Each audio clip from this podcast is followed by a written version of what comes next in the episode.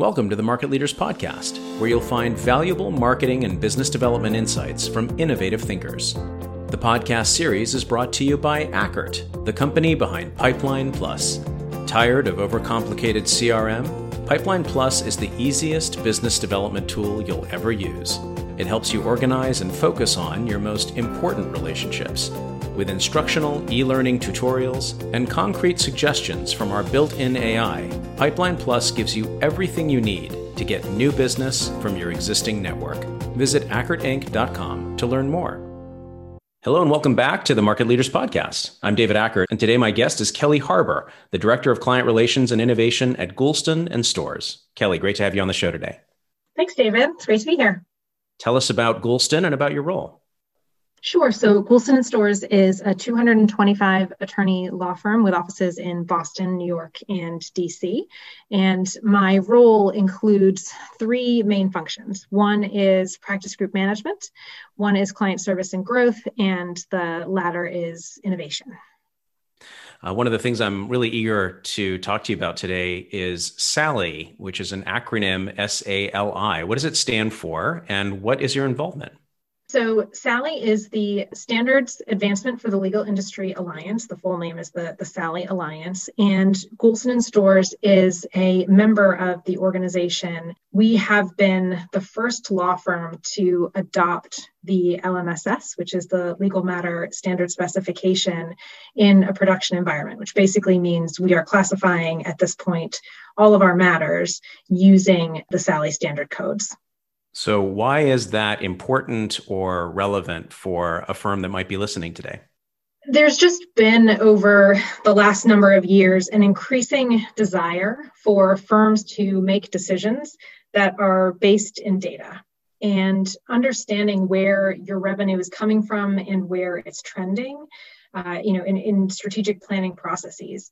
And what firms have found, like ours, is that we have a lot of data and it's really inconsistent. And it's inconsistent both in terms of how consistently it's applied, it's inconsistent in terms of the level of detail that we're capturing. So it makes it really hard to make those business decisions based on this data that is incomplete and often inaccurate. And so we embarked upon a journey to replace our new business intake system. And as part of that process and technology overhaul, we realized that we really had to scrap our entire nomenclature for our matters, which were really centered around the practice areas and then being built brick by brick when somebody wanted to track something. So we would have a combination of things like industry codes and you know types of work along with areas of law and we quickly realized that the SALI standard, part of which includes a discrete list of services, which is what are you doing? Is it a dispute? Is it a transaction? Is it advisory work, regulatory, or bankruptcy? And then the area of law, which could be real estate or tax, et cetera. We realized that that way of describing the work would give us so much more powerful information, which then leads to faster response to new business opportunities because you can more quickly get to the exact sort of like matters that you might need it will help us price better because again we can get to those like matters much more quickly. And even from a knowledge management perspective being able to store forms and precedent and things of that nature again in a, in a way that describes the work in a really consistent way will improve our client service and our ability to again sort of retrieve all of this rich information that's stored within the walls of the firm now, you're using the word we and our a lot. I'm sure you're talking about your firm, but you're also referencing, I believe, the alliance broadly and the industry itself. Who is a part of this alliance? Is it firms of various shapes and sizes? Is it a particular kind of firm where SALI would be more applicable within a niche of the industry? Great question. So within the, the SALI Alliance, there are law firms, there are technology companies, Intapp and NetDocs are supporters of the SALI standard, as well as others in the legal industry ecosystem. And, and the firms do vary in size in terms of the membership quite a bit. At the end of the day, being able to describe the work that your attorneys do and to really be able to understand it is a problem or a challenge that everyone in the business operations side of a law firm is grappling with. And so, no matter what your volume and scope of work is, this is something that, again, many firms embark on the path of trying to create their own taxonomy and being able to leverage something that has been crowdsourced basically by um, you know some smart people in the industry and group of peers uh, and clients it just allows you to be positioned to expand your definitions of the type of work much more quickly would you say that SALI is in an early stage of evolution or is this kind of thinking been around for a while and it's just now starting to gain momentum it's been around for a few years and the momentum is picking up. There is an international network of law firms called Pragma that has recently, which Goulston Storrs is a member, they have recently adopted the standard. Microsoft was one of the earliest adopters of the standard. And the group behind the nonprofit has been working on expanding the types of codes that are available to both members and really to the general public. There's no charge to view and use the codes. What you get from membership is to be part of the conversation. If you have a firm that has a slightly different practice um, than what has been built into the system so far, you can suggest expansions of the codes, and that becomes part of then this great, rich global taxonomy.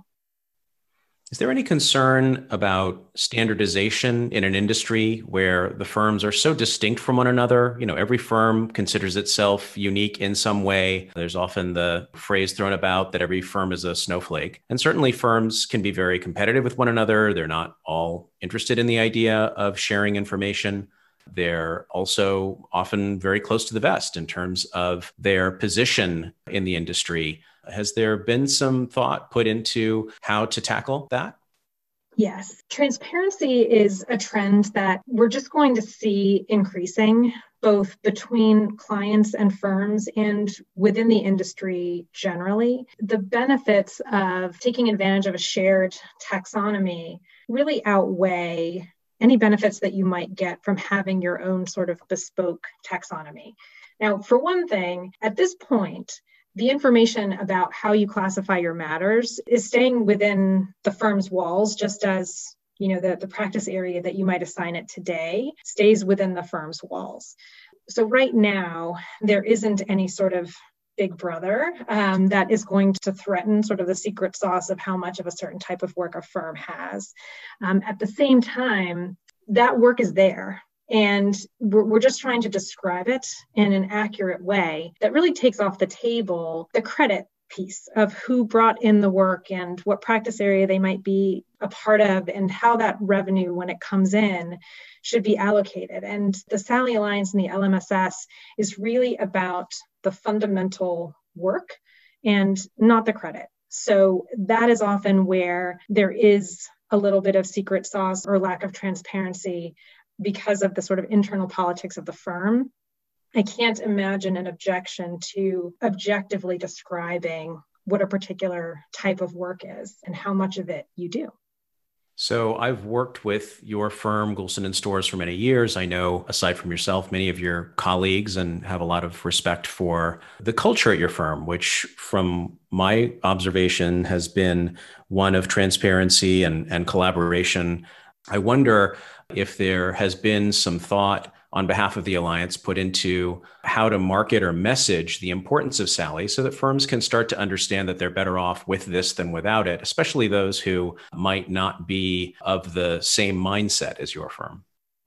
You know, again, I, I think this comes back to the notion of describing the work is really meant to be an objective exercise. We also at Goulston and Storrs chose to ask the attorneys to contribute a really rich, meaningful description of the work that they were doing instead of saying something like general corporate advice so that we could apply the codes on their behalf. We have people that are coding all of our matters. We have one person in particular who um, does the first pass, and then there are a group of us that review the codes and agree by consensus as to what the codes should be. For the most part, the attorneys are not involved in the classification of the work, nor do I think they need to be. What it's going to yield for them is this informed set of experience and ability to price with more confidence. There are a lot of advantages. I appreciate that other firms, in many instances, have spent some blood, sweat, and tears coming up with their own taxonomy, and they may not want to, to go through that pain again. You know, at the same time, the SALI LMSS is going to continue to expand and evolve. And I think the more that clients adopt it and other law firms adopt it and technology providers will be providing configurations for SALI codes out of the box, the barriers to implementing the codes are just going to go down and down and down you know, to take that one step further, not only will the bar go down to participating, but also it will start to become a detriment if you aren't participating. I mean, if the expectation among the client base is, well, of course, you've adopted the standards according to SALI haven't you? And and no firm wants to say, no, no, we're still using our own system that we, you know, created back in 1983.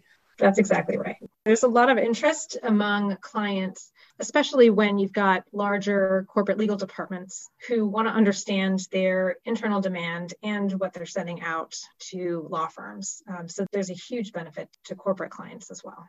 Well, I really appreciate you sharing your thoughts and the good work you're doing to develop and broadcast and ultimately have SALI adopted throughout the industry. Is there anything else that you want to share with us while we have this time together? Just that folks can feel free to reach out to me if they want to learn more about SALI. My email address and, uh, and contact information is on the Goulston and Storrs website for those who want to look it up. I'd be happy to talk to anybody about the bumps in the road, few as they might be that we've had, and you know just to sort of kick the tires on whether it's the right fit for their firm. Very good. Well, we appreciate you sharing your thoughts, and we'll look forward to hearing more about how this movement evolves in the coming months and years.